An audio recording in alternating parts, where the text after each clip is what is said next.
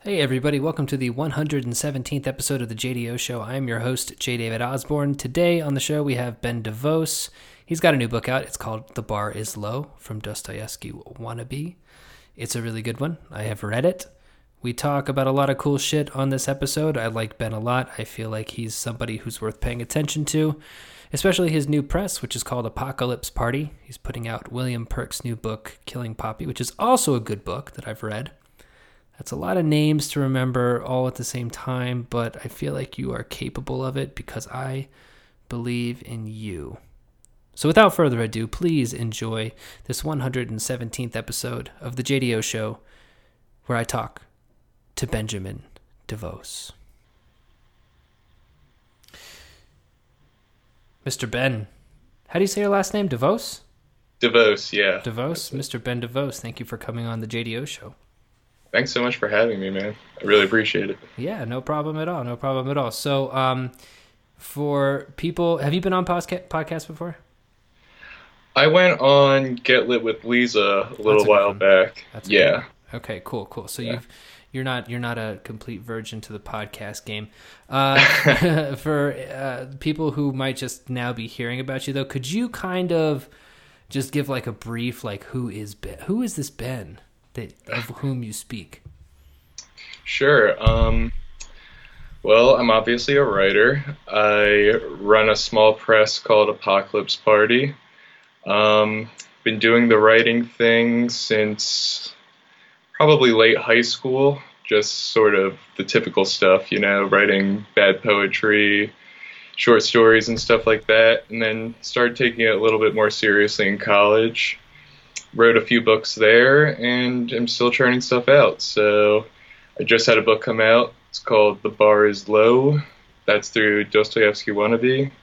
Um, that's my latest thing, and yeah, What is Dostoevsky Wannabe's deal? Are they from? They're from England, right? yeah, they're from the UK. And what are they? They're they like a POD type outfit? That like, they seem on online. They seem very uh, kind of DIY, punkish, sort of like uh, we're Dostoevsky, Dostoevsky wannabe, and fuck you, bro, like that kind of shit. Yeah, I think they're like they come off as a little "fuck you, bro," but I, I think they're just pretty chill people. Yeah. Um, they're just trying to do the same thing as a lot of us, I think, just on the print on demand and do it yourself. And they design their own book covers, which is pretty cool. Mhm. So I think that they're just trying to, uh, yeah, like the punk aesthetic of just no no money going into it, just doing the best you can with no mm-hmm. funds and trying to put out the best writing they can, which is pretty cool. Oh no, I totally feel that, and yeah, the, the reason why I feel a kinship with that kind of attitude is because that's what I do, right? That's the kind of attitude that I put out there, and so you know, it's it's definitely no shade their way, but yeah, no, they seem like a cool outfit. What's the book about? Uh, the book is about an amputee who works at a pirate themed restaurant as a waiter, sort of using his uh, peg leg to, or his prosthetic to his advantage there. But he's really uh, sort of sick of that, sort sort of sick of getting taken advantage of there, um, and just trying to create the best life he can. Going to a support group for people with missing limbs. It sounds, I think, on the surface, just sort of weird and um, maybe a little sad, but it's pretty humor driven, I would say. So, um, yeah, I, I try to write sort of funny books. What kind of books did uh, got you into writing? Um, hmm. I think no particular books really got me into writing. I wasn't a huge reader actually back in the day. Um, I just sort of started doing it because it felt kind of good, just a, a release, an artistic release. Um, I was doing a lot of sports back in the day, and I sort of had um, What sports? Basketball? no, but everyone everyone asks Because you're tall as fuck, right? Yeah, I'm six four. Yeah. But um, no, I played football and then started doing Brazilian Jiu Jitsu after that and Oh, took cool. that pretty seriously for a while. Um, and then after that, I sort of just wanted to focus on, like, still keep uh, doing uh, like exercise on the side Mhm. and uh, stuff like that. But I sort of wanted to push my mind to the next level a little bit. So I feel like writing books sort of brought me there. Cool. No, you know, to be honest with you, I'm glad that I heard you say that because normally with that question, you end up uh, people will give you the entire sort of backstory of all the all the books that they've read, but it's actually, to my mind, a little bit refreshing to talk to somebody who doesn't have like a book background because I, I think that Yeah. excuse me, I think that there's a book that came out recently. You've, I know you've heard of it. It's uh, it's Cherry by Nico Walker. Yes. Have you have you read it yet? I haven't read it yet. No. Okay. Well, this guy, I mean, I don't know how how well read he is or whatever, but part of what's so um, interesting about that guy's voice because you know he's this he's this bank robber who went to jail for 11 years and you know that marketing completely worked on me. I was like, "Oh fuck, I got to read the book. I got to read the book about the bank robber." Um but you know, when you read his prose there is something really kind of uh unaffected about it for lack of a better term. And I think that your book uh, which I have read, is in along a similar vein. There's like there's you, uh, uh, folks like Sam Pink, Brian Alan Ellis. You have that kind of similar style where it doesn't seem to be kind of in your face, like look at me, I'm writing, I'm writing, I'm writing. but it's still like every once in a while you will kind of have those sort of poetic moments, right? So so are you a more of you said sports, but as far as entertainment goes, you more like movies, art, uh, uh, music, what? Definitely uh, both movies and music. And um, music wise, I feel like I'm pretty all over the place. Definitely a big rap fan, a Mhm. big. Um, I definitely got more into outsider music through just discovering like indie rock in high school and like sort of experimental groups like Godspeed You Black Emperor and stuff like that. So and just like like Pitchfork and stuff like that. Yeah, dude, no, I, I will never shit on Pitchfork ever. And I know it's like hipster central, but I have found so many bands that I, I wouldn't have found otherwise unless I check Pitchfork literally every day. Yeah, same here. I mean, they like I don't always agree with them, but they constantly will expose you to great new music. Um, yeah, movies for sure. Uh, kind of all types of movies as well. Um, yeah, I haven't been watching as many movies lately. I've been sort of just watching the the big ones that have come out. I saw Hereditary recently. Really like that. But yeah, otherwise, uh, love movies. Haven't been watching them that much recently. Yeah, right on, right on. Yeah, I liked Hereditary a lot too. That was a real kind of surprising book to me, or not book, movie. Uh, I'm still, I'm trying to Yeah. like, I'm trying to like wake. I I started a new job recently, um, and it's it's working with About kids. It's working back with kids, right? So I'm at work all day, and like these kids are just running around and they're shouting.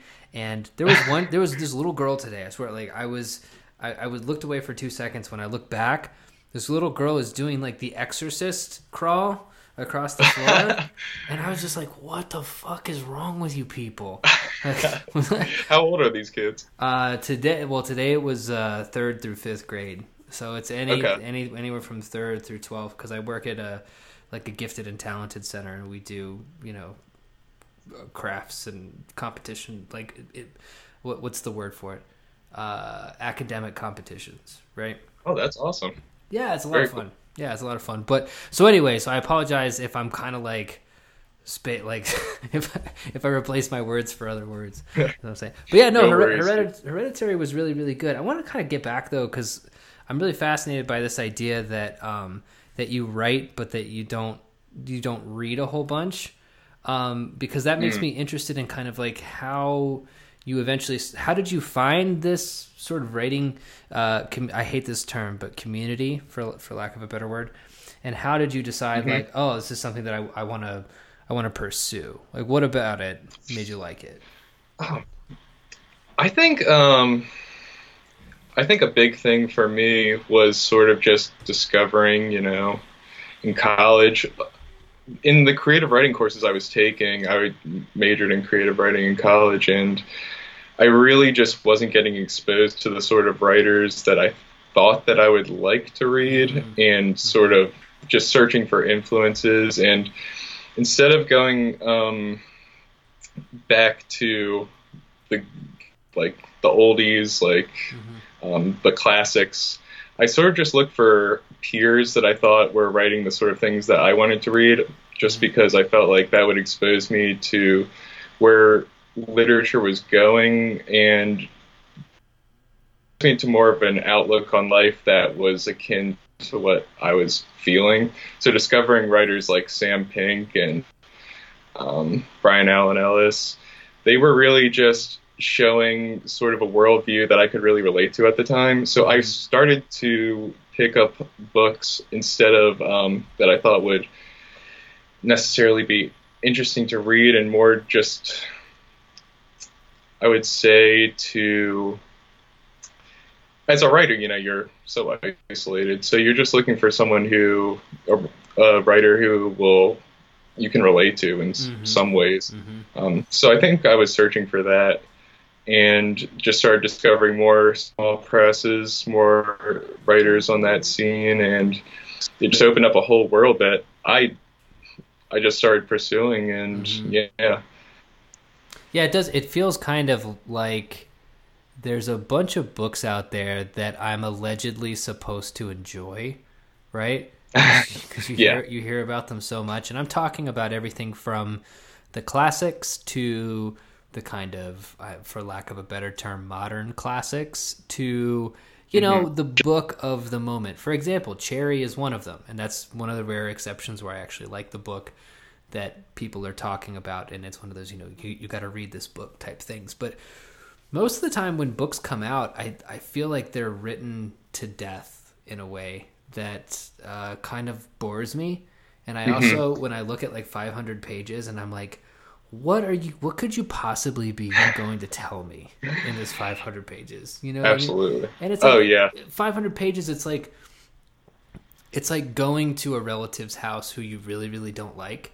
And you know that while you're at that relative's house, you're going to have to sit quietly in a couch and try your best to engage with this person. And it's like i don't know how much time i want to spend with you. Like I, would I'd like a, mm. a book that's more like going to a bar with a friend right? Yes it's gonna be quick. We're gonna get fucked up and then we're done. Yeah every i've i've heard you say before that big books are bad manners and mm-hmm. i i have enjoyed some big books but if I see a book that's, you know, even at this point over 200 pages, I'm less likely to pick it up than I am just because I want that short ride where you just experience of the book and you don't need all of the extra details and stuff like that. Like I feel like you can you can get a lot just from writing to the point. You don't need to overindulge as I see a lot of people doing. Mm-hmm. And also, when you do end up cracking these, you know, 500 word, 600, whatever, what you end up finding is that you just, it's just a bunch of short stories stitched together and called a novel. You know what I mean? Yeah. Like, genre is a kind of um, area where those lengths of books are actually referring to how long the plot is to mm. how long the actual book is. When you get to the literary side, it's it's digressions into side characters and you know we dive back into this person's past and it's it can get really fucking bloated. Yeah, I just don't have time for that. I mean, yeah, I know. Like, I feel like I don't. I don't want to say what writers should do, but like that's something I think about for sure when I'm writing. Like, what do people have time for? Especially you know, I've been working more and just seeing the amount of time in a day, like mm-hmm, mm-hmm. people don't have that much time to book unless they're really dedicated to it. So either you have to write a really good book mm-hmm. or you have to write a book that will be short and snappy and people can breeze through it and mm-hmm. yeah. Well, yeah, because I have this theory that people do genuinely want to read books. They want to pick something up. That's why I feel like young adult books have exploded over the past five years or so. Mm. That might not be accurate. It might be more over the past decade, but they have exploded. Like people buy YA books, and I think Yeah. the reason why is because people want to. First of all, one of the things that you have to do when you write a YA book is you have to be clear. Your prose has got to be. You can't get too fancy with the language. Like you have to be straightforward. Secondly, they're normally short. And third, they tell really good stories really quickly, and you can get the experience of finishing a book like in two or three sittings. And so I think that that's why why like and I feel like we have to mimic that. Like we can still have adult language and by that I mean maybe more complex uh you know Blake Butler-ish type language, but like Mhm, the the, yeah. prob- the problem with 300 million is not that Blake Butler isn't an awesome writer, it's that it's so fucking long, right? Right. so if we could just have Yeah. like a YA version of 300 million. I would like to see someone someone come up with that, like the young adult version. Yeah, like I feel like the time that I read the most in my life was probably when I was quote unquote young adult, and then I started getting more um, of these classics sort of shoved down my throat, and it just made me, you know. Made me stop for a while and Yeah, sort like, oh, of I don't want to do this shit anymore. no, no. I always felt compelled to write, but the reading, I feel like, you know, draw me in or do something. And when you're being told to read something, it makes it that much harder. hmm I feel like a lot of people um, go through the education system feel that way. I feel like they're trying to adjust that now, Yeah. sort of appeal to a younger audience. Where, now, where did you grow up? Uh, in Philadelphia. In Philadelphia. Okay, so you're a city kid. to a degree. Um, my parents split up, and I moved out of that for a little bit, and now I'm back in the city. So Okay. been sort of back and forth. Yeah, and then, I'm sorry, you cut out briefly there. So you go between Philadelphia and where? Uh, sort of like just the suburbs of Philadelphia, Oh. basically. That's where my mom she lives out there. My dad lives in. Um, so I sort of split my time uh, between visiting them, and I have a house with a a buddy in Philly. So. What now? What do you do? Um, I'm a cleaner, so just sort of that's where I've listened to a lot of uh, the podcast is just you know cleaning. uh, it's a church slash school, so it's a pretty interesting uh, environment. Cleaning up after puke and cleaning like the pews of the sanctuary, um, and then I work at a small college bookstore that's technically run by Barnes and Noble, and uh, yeah, just basically like a supervisor slash bookseller there. Whenever you were cleaning up the pews, have you ever found any cum? no, not yet. I just thought that'd be There's funny if you just like kind of looks like cum. That Yeah, yeah, if you were like if you were like go, just going through the pews and you're like every day like there's just nut all over these pews. I have no idea how it gets so much cum everywhere.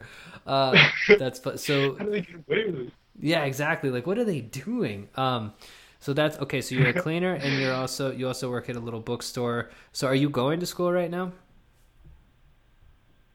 No, I graduated um, a year and a half ago about And with creative writing? from a Temple University. Yeah. Yeah. And so are you going to go back? You're going to do the Yeah, whole creative PhD writing. thing? No, dude, I, I don't think I can. I don't think I can bring myself to it now that I'm working more and just realizing how much time it takes to support yourself and then also do school. Like, you just would have so little time, I feel like, at this point. I. I'm trying to figure out right now what the next step is exactly. I'm sort of experiencing the full blown options of the workforce and what I can do with my degree, and it doesn't look too promising. So, sort of still figuring that out. Yeah, yeah. I wish I wish that more people knew that because I did the exact same thing. I got a degree in um, creative writing, and I went straight from that degree to working at a hot dog restaurant. and then from the hot dog place, I worked as a concierge in a hotel, not a hotel, but like in a, a apartment building. And uh, from there, yeah, I moved here, and now I I do a job that I probably, to be honest, I don't need a degree for at all. You know, it just it's Yeah. we we all got sold that that lie, didn't we? I know. Oh, we did.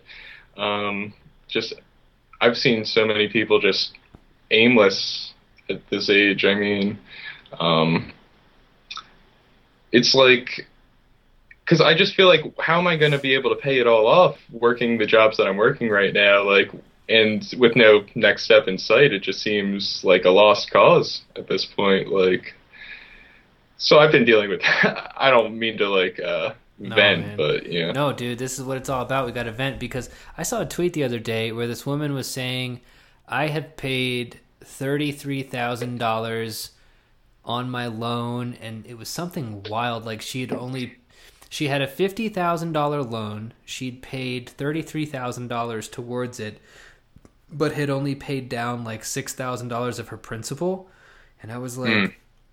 see at that point you get to see with me i'm i'm pretty much done with my student loans uh, Nice. but i was just lucky because i worked like during going to school so i paid i tried to pay as Mhm. much as i could outright and then uh, for two different semesters my grandma helped me uh, and i had one semester where my aunt helped me so between the working and the sort of grandparent help i ended up having to take out loans for i think like two years worth of school um, Oh, nice. so That's I not too was, bad. Yeah, it's not too bad. I was able to mostly pay that down, but um, with um, what was I going to say? But with the yeah, but with the like the loans that I did have, I was even I was making so little money when I got out of school that even though I didn't have that much money, and this this is like all of my friends who are my age. I'm 31. Everybody my age that I know is just like I they- they're like I don't even pay it. You know, some people just Yeah. like I just let it go. They're just like, you know? fuck it, yeah. Yeah, there's I mean there's some people who who are credit conscious who are you know Mhm. pay, paying that monthly payment whatever and they try to get that as low as they possibly can and they're just they're making no headway whatsoever on actually taking Mm. care of the loan but they're like what the oh, who gives a fuck like I, I'm I'm never going to get rid of this you know it's like I have a Yeah. hundred thousand or whatever, you know, how many dollars. It's gonna take me sixty years. If it's gonna take me sixty years, then fuck it, I guess. Whatever. Yeah, uh, like I want I want to read some study about like what effects loans have on your mind state, just because like people didn't used to have to deal with looking down the barrel of uh, owing a hundred thousand dollars back in the day. Like that has to have some sort of terrible stressful effect on your psyche.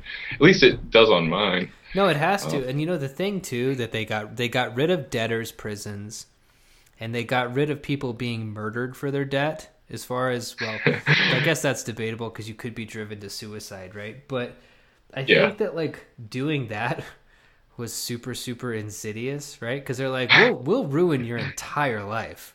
You know, we'll make you wish you were dead. But the fact that you Yeah. know that you won't die or go to jail will be like, oh, because you, you know how many people, even me as a dumbass, like 19, 20 year old, you know how many people, if told, like, now if you don't pay these back, we will kill you. Like, I would have been like, oh, no, I'm good. But, like, they can't. Yeah. It's oh, hard, for it- sure. yeah, it's harder for them to say like it's harder for it to get through. You know, hey, uh, by the way, if you don't pay these back, your credit will be destroyed. And I'm, who gives a fuck? Like, what the fuck is credit? I don't care. I'm drunk. You know, like right, yeah. We were just told that, you know, you have to do this if you want to be successful in the world. And if you don't do it, basically, like, you're more fucked. And yeah, I wish they would have told us the opposite. yeah, That if, because I, I would have rather have been, you know, a number of different things. Honestly, between working at a bookstore and working a cleaning job, I enjoyed the cleaning job more and I made just as much money. So I I don't know. If I if I would have had the skills of maybe a plumber or something like that, I could take this cleaning to even the next level, but yeah. I feel like maybe it's too late for that. Yeah. Oh, it's definitely not too late, man. But you're hundred percent right because at my new at my new job, uh, I spend a lot of time just putting supplies together for the kids. So I'll be like cutting construction paper Yeah. and cutting yarn and you know putting like clothespins and shit inside little bags and I'm just I'm like you. I turn on a podcast and I'm just like fuck yeah. Like it kind of rules in a way. You're like, Exactly. you're like I've been Yeah. doing like the I've been quote unquote living the dream of of you know running a book company and writing my own books and editing work and stuff like that. And I'm like, I think I like putting clothespins in bags better. Yeah, there's something sort of meditative about it that I really enjoy. My one problem with it is that at the cleaning job, I am constantly interrupted by my boss, who actually, um, I read uh, A Minor Storm this afternoon. Oh. And he reminds me a lot of Charlie and the way you describe him in the beginning of the book, how he sort of just thinks he knows everything. And he does know a lot, but it's just, you know, just constantly being told that, you know, you did this okay, but you need to do it this way. And Right. I would like to just have a, a little bit more independent work, but yeah. Yeah. Right. Well, yeah. No. Exactly. I mean, like that's that is that's what and one thing I will say about the job that I have right now that I love so much is that yeah I am pretty much left alone. Right. Because Yeah. at this point in my life, I'm just like uh, because I also like I've always had a bad attitude whenever I've worked at jobs.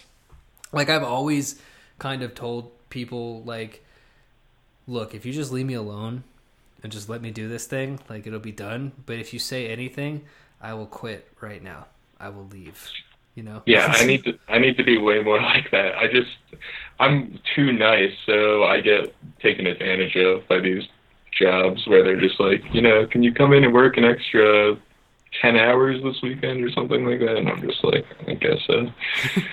but then again, I do need the money, so Yeah, I mean, Yeah. money is cool, man. Money's cool, and it's it's one of those things too where we all just have to save up enough money so that we can buy property like on the beach in Mexico and move to Mexico ASAP. I'm telling you, dude.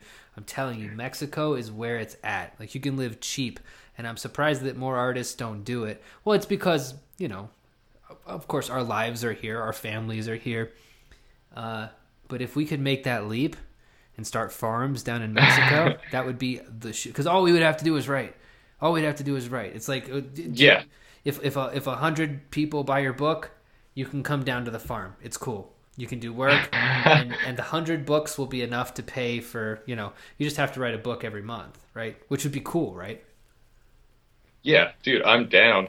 I'm very down because I've I've been looking like living in the city does not seem feasible at this point. Like I'm gonna need to pick a different location pretty soon, probably because rent is expensive and writing does not pay the bills, and neither does cleaning. So farming in Mexico, I'm down. Yeah, no, it's good. Set it you're, up. you're fit. You're fit. You can take care of yourself.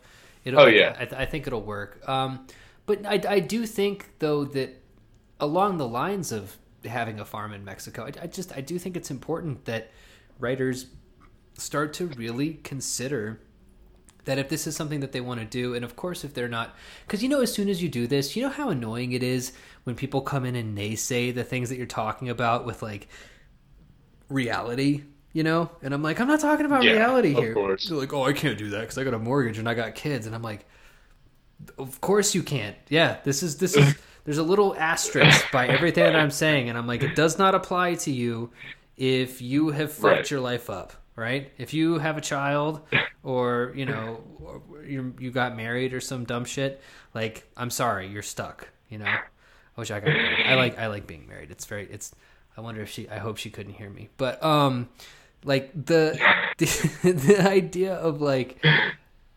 writers need to figure out what's going on because America is just going to get more and more expensive. We're all stuck under this crippling debt. I saw this thing on Vice years ago about expats in Berlin who moved there and found some kind of loophole where they can just live there. And Oh. they, their fucking student loans can't find them. They're like, we know that they left the country. There's some, and they would just just never leave. There's something like that in um, That's awesome. yeah, I'm trying to think. I know it's Mexico. It is Mexico. So in Mexico, you know how they're always tell like when uh, Mexicans come to the U.S., they need a green card, right? Well, if you're in the Mhm. US and you move to Mexico, you get a temporary visa, I think, not a work visa, but uh, you get a temporary something, a temporary green card. We'll put it that way. Yeah. And it expires every three months. The only thing you have to do to re up on that green card is walk into America and walk back into Mexico. And the timer starts over again. So every three months, you got to be on U.S. soil. And then you can just go. And you can do that indefinitely, as many times as you want. And I'm like, Dude, this this writing farmers colony has to has to happen. Dude, I mean, that just you. sounds too easy. I'm telling you, it, it should happen if I could just get enough people together. But the problem is, is that writers also are very, I don't know. they they like their yeah. I mean, yeah. Let's be honest. Let's be honest, yeah. So tell me a little Yeah, bit I about. mean- uh, oh, I'm sorry. No, continue, continue. Oh no, you're no, you're good. I was going to ask you about Apocalypse Party. So what, what are you doing with that? So that sort of started. Um, I feel like I was just trying to put out writing that I would enjoy reading, which I guess is how most small presses start. And what I liked reading at the time was weird stuff. So I was getting more into Bizarro. I was getting more into. I always. Um, I think part of what got me into smaller presses was like alt lit, so just sort of like that sparse writing too. hmm So I'm just like, okay, these are two like sort of smaller niche genres. Um, I want to take sort of that to another level, and also just stuff like um, how you've talked about writing that doesn't really have a plot. More more stuff like that too, just because I feel like I see that scattered, but I don't really see that focused into any particular place. Like there's not. I mean, I guess inside the castle Mhm. sort of does specifically that. Mhm. But yeah, I just wanted to give all these different genres a home because that's what I like reading, and um, yeah, it's it's been going very well so far. We have a new book coming out at the end of this month, Killing Poppy by William Perk, coming out at the end of this month, um, which I'm really excited about, and lots of good stuff in the future. So yeah, I feel like running a small press is a bit stressful, but I don't feel like it's as much work as people might think it is as far as like taking away from your everyday life. I feel like if you make time for it, you can absolutely publish other people. I mean, it, there's also how much um, how much work do you want to put in and the Mhm. quality of the products. Mhm. So I've been really focusing on that as well. Mhm. Um, yeah, how's Broken River doing? Oh, it's doing okay, man. I think that I'm at a point now where I know exactly how much effort I do want to put into Broken River. Mm. It's getting to this beautiful, beautiful point, right? Where when I first started it, it was about five years ago, and that was kind of the golden age of micro, micro, micro indie publishing, which is what you and I do basically, right? Do you use Yeah. uh, CreateSpace? Yeah. That's what I use too. Yeah. Um, so basically, like what we do is like super super simple, and Yeah. anybody can do it, right? But well, not anybody, because you have to be smart like us, right? Um, For sure. but so basically, uh, when but back five years ago, I think myself and um, a lot of other presses that were kind of doing the same thing, we gave ourselves we we created these legends for ourselves, like these myths, these stories, right? Hmm. Like I had a Kickstarter, and that was how I got the initial funds to start Broken River because I was using Lightning Source, which actually cost money to you know print, Right. and I had to buy ISBNs and shit. And so I did the Kickstarter, and people were really, really excited about you know this new press, right, Broken River. And I got like Yeah. amazing authors to to be on my first little lineup. You know, I had Jed and William Boyle and and Stephen Graham Jones. It was just it was Yeah. this really great lineup. But the problem is, is that I think that people started to think of what I did and what presses like me did as being presses. You see what I'm saying? In the Yeah. in the big five or even big indie sense. And Right. so what followed, I think, was like a year or two of this bed that myself and my colleagues had made for ourselves, where we had positioned ourselves as like publishers, where we had to very slowly Mhm. kind of pull the mask off in front of people and be like, "Oh, by the way, I don't have any money." Right? Like right. and the these books some of them sell, most of them don't though. So you're not no money's really coming in. I don't have any money to promote you. People would be like, "Can I go on a tour?" And I'd be like, "No, you can't. Unless you want to pay for it." Right. And- exactly. Yeah. And so you get to this point where I went into a deep depression about it because I felt like I'd been fake, you know? I felt like I had Mm. lied to people. But I think that what Apocalypse Party is doing, like where it's coming at right now, I think that everybody kind of gets what's going on, right? Like this is you as Ben, as somebody who knows what good writing looks like and who knows what good stories look like. Like these, this is what you're putting forward into the world, right? And it's it's it's Yeah. it's different though, right? You know what I mean? Like it's but I feel like Mhm. I feel like you get it, right? Yeah, and I'm totally upfront with all the authors that I publish. In the initial email, I tell them, especially since I really started publishing more um, in late 2017, was like when I really started to actually try to publish other people.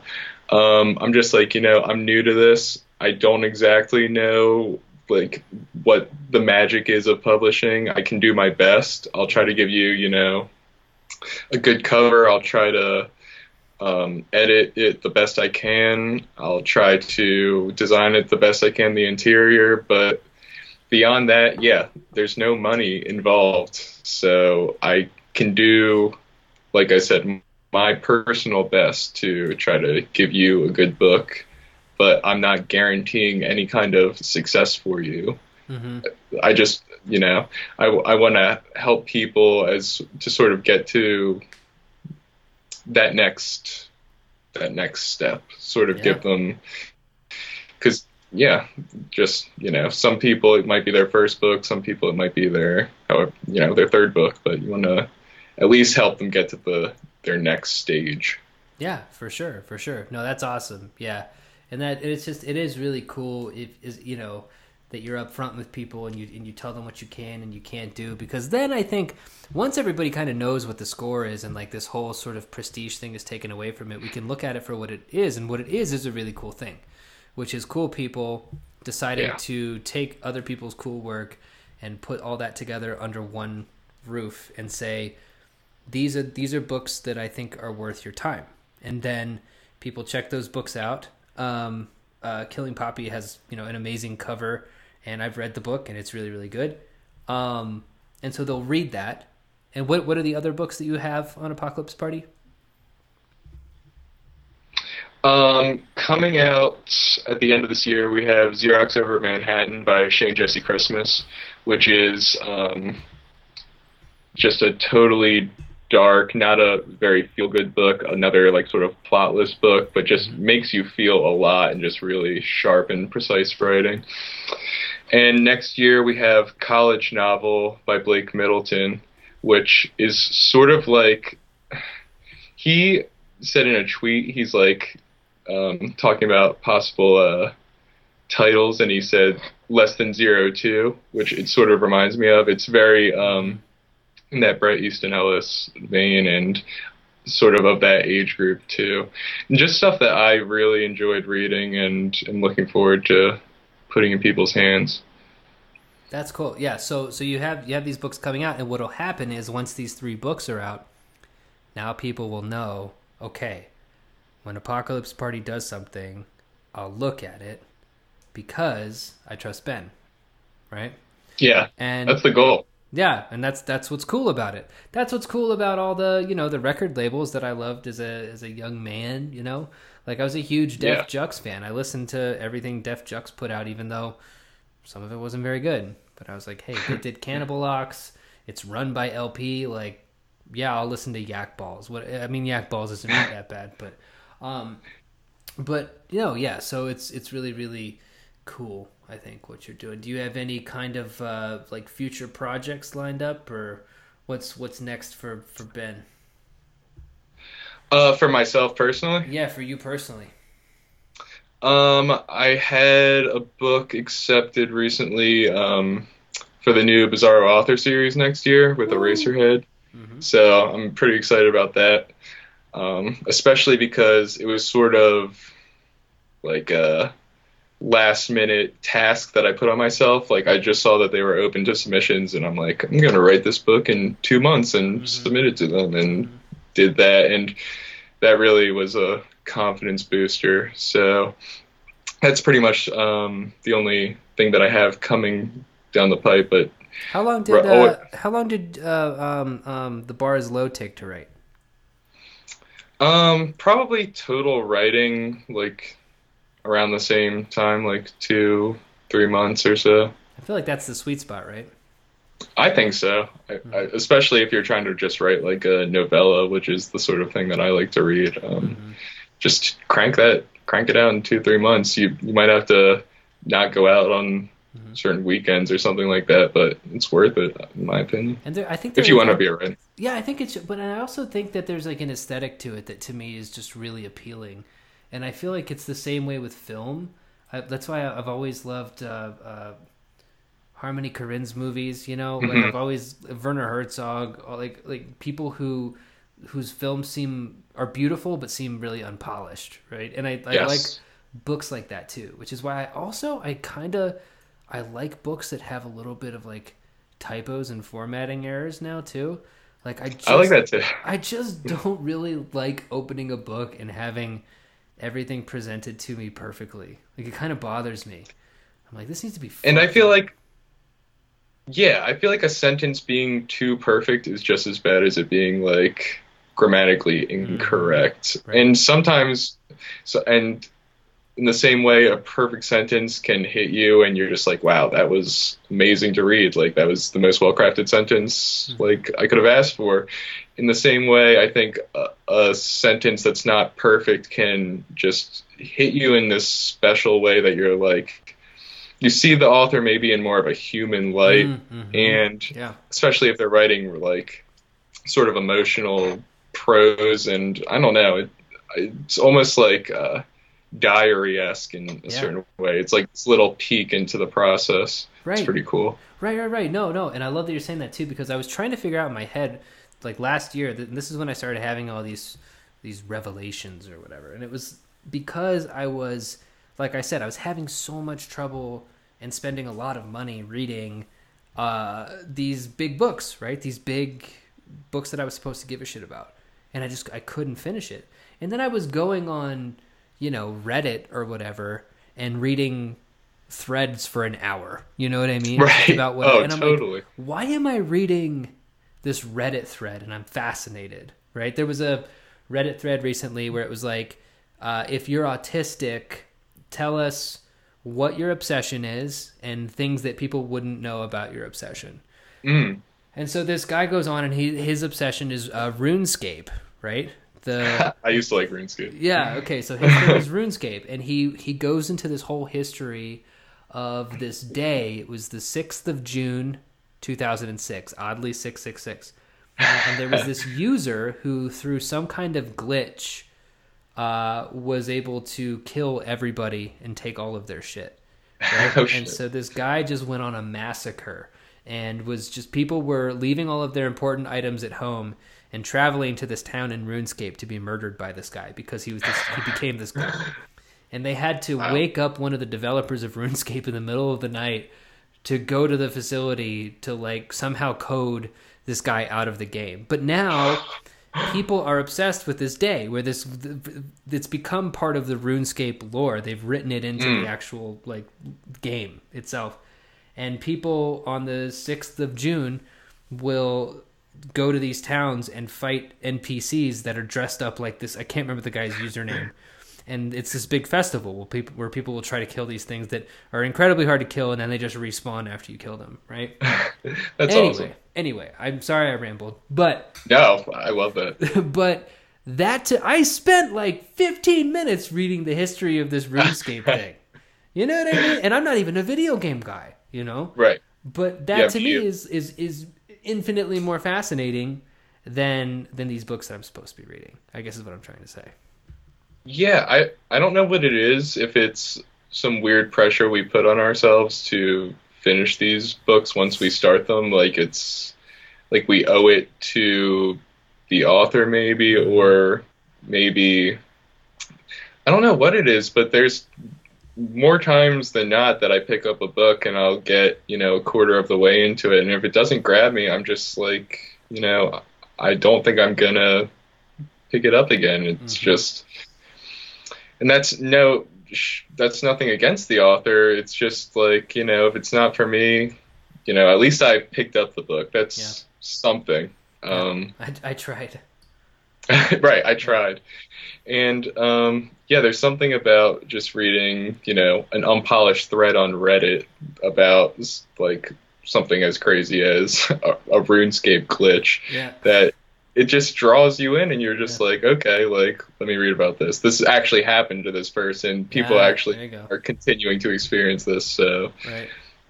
Yeah. No, no, I totally agree. And another thing recently, talking more about like how we were talking about like how we sort of like typos and, and weird structural deformities.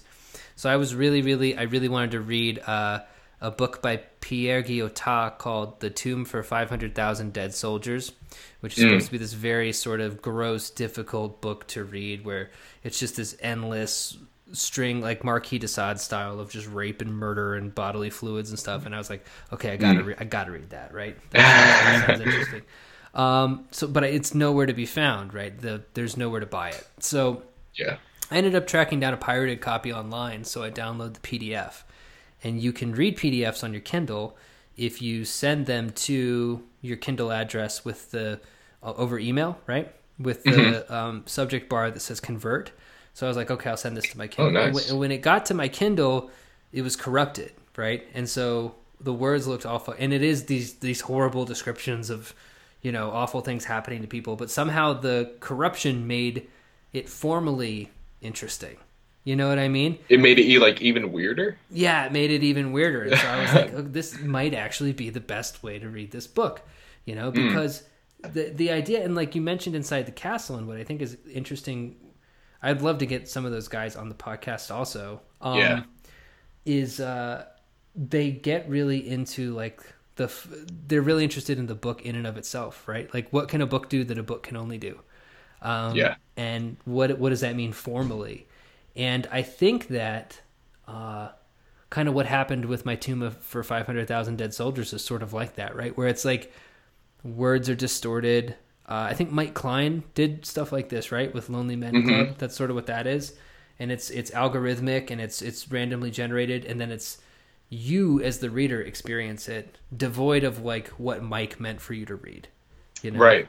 And that to me is what was happening with this Guyotat book where I'm reading it completely separate from what Pierre wanted me to get out of it. But now mm. it's it's more not pure experience, but like unique. It, there's like the separation, right? This breakdown and communicate. Is, is, what I'm saying making sense? Oh, it makes total sense. Um, I was just thinking about a comparison that I was making earlier in my mind to plotless fiction that um, I feel like what what you just said sort of made me rethink it, but I feel like it's still um, I feel like sort of plotless fiction and things that are jumbled. It's a lot of it's based on your personal reaction and just like initial emotion. I think, um, and I was sort of thinking about people's adverse reaction to it in the same way um, that people react to like mumble rap versus regular rap. Mm-hmm. And in the way that I compared it in my mind was um, people traditionally in rap, I think, have been looking for sort of a lyrical flow that they can follow and sort of attach onto um, versus the new wave of mumble rap, which is more about just your initial feeling, um, which might not. It's less about what the artist, I think, which you were talking about, the artist's um, intent, and more just about this initial reaction that you have to it. Mm-hmm. And I just feel like um, there's a reason that people are drawn to both, and I think it's about this sort of because when you read something gross that's plotless, you're going to have a strong reaction to it one way or the other. It might be positive, it might be negative.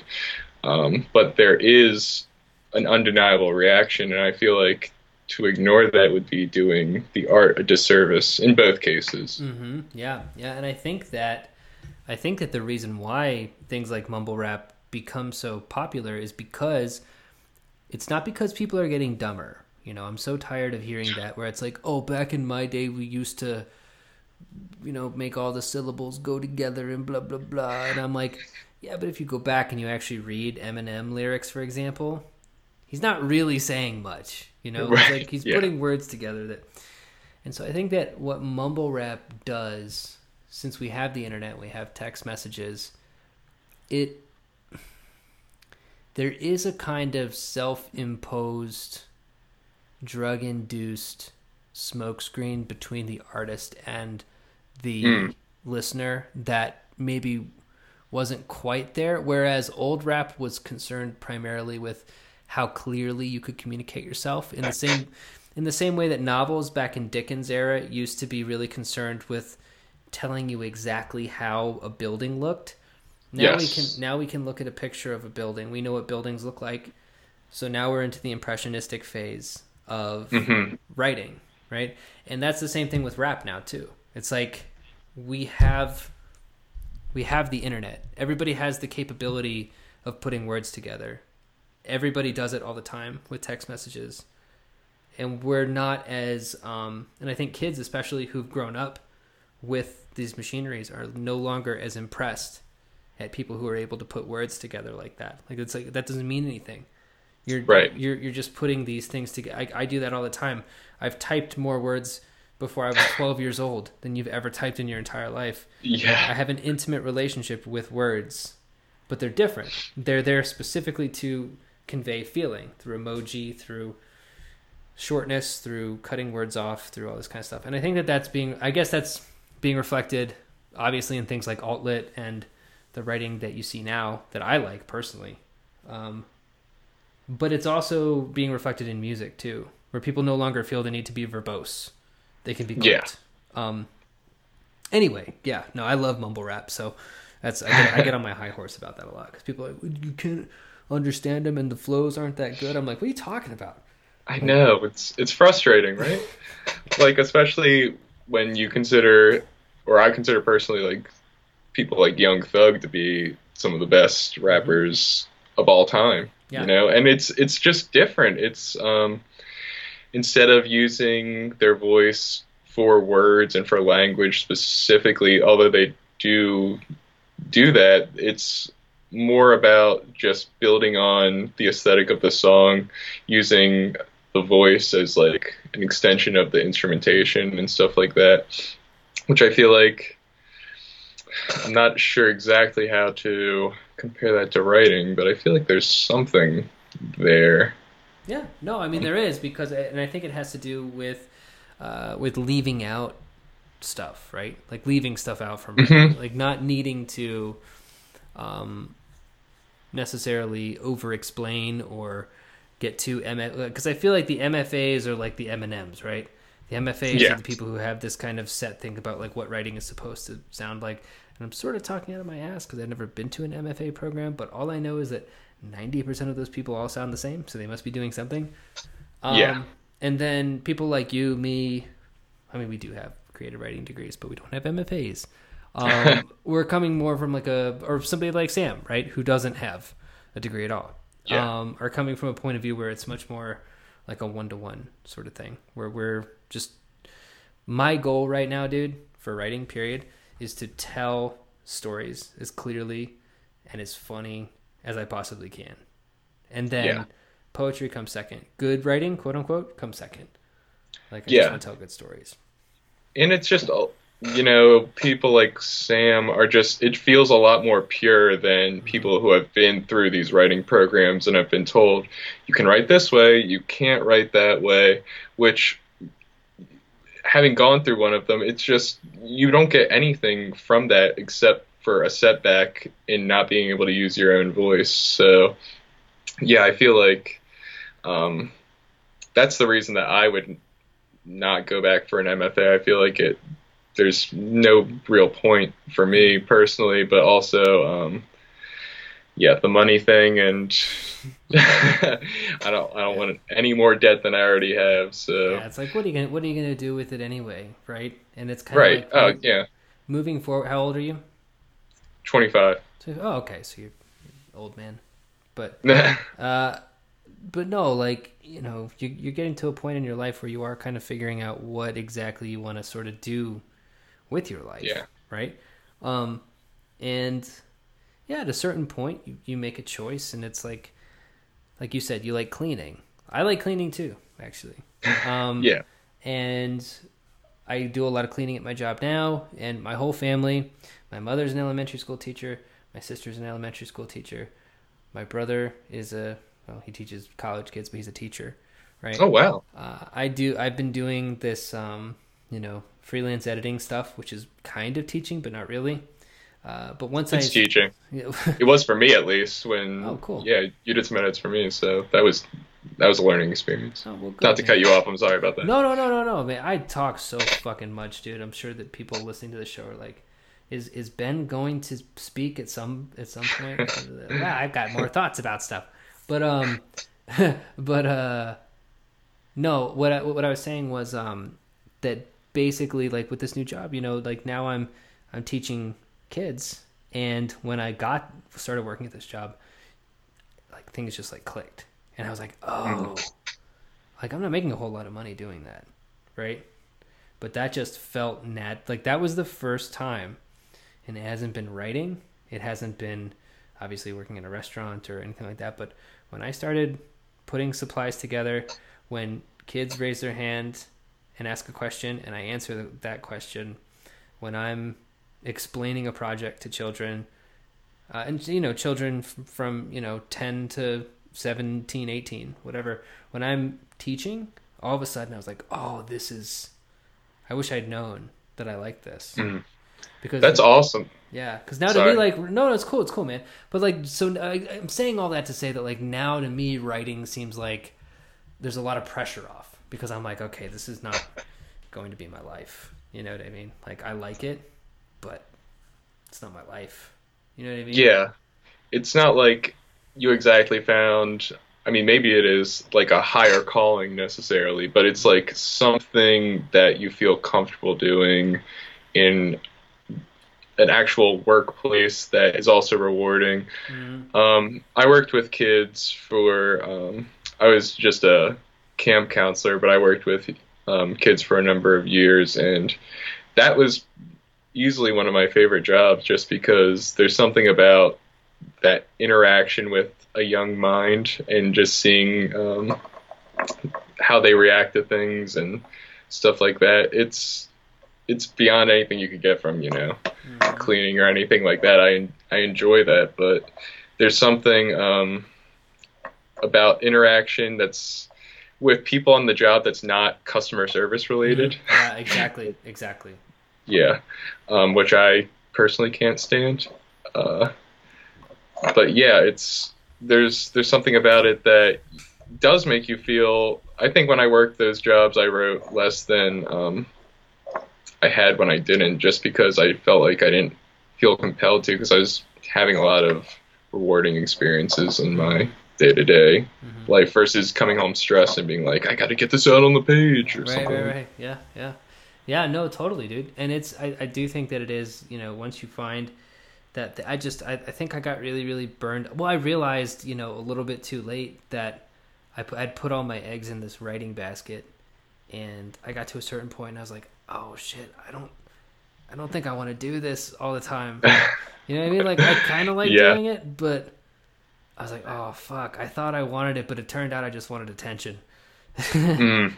Yeah, I, I I'm totally going through that right now. Just like what, how much do I want to make this writing thing my life going forward? Just Mhm. because it doesn't seem feasible to make my whole life around writing, which is what I've tried to do up until now, and yeah, just figuring out what can make you happy and comfortable in the world. farming in mexico bro let's do it I know, right? Yeah, I'm telling you, I'm telling you, dude. Like, like down in down in Mexico, we'll get some permaculture going on. We'll grow some shit. It'll be awesome. We'll just we'll just drink beer all day. We'll get fat on the beach, and we'll we'll put out like one. We'll be like the fucking Latin American writers, right? Who do like one novella every two years, and people are like, oh shit, you know the the, the, the yeah. this guy's got uh, Bolaño's got a new novella out. You know, well, rest in peace. But you know what I mean. Uh, Yeah. but um, but no, yeah. So that's that's the goal. Well, Ben, thank you for coming on my show. David, thanks so much for having me. I really appreciate it. are Great talking to you. You're very welcome. You're welcome back. Of course, anytime. Awesome.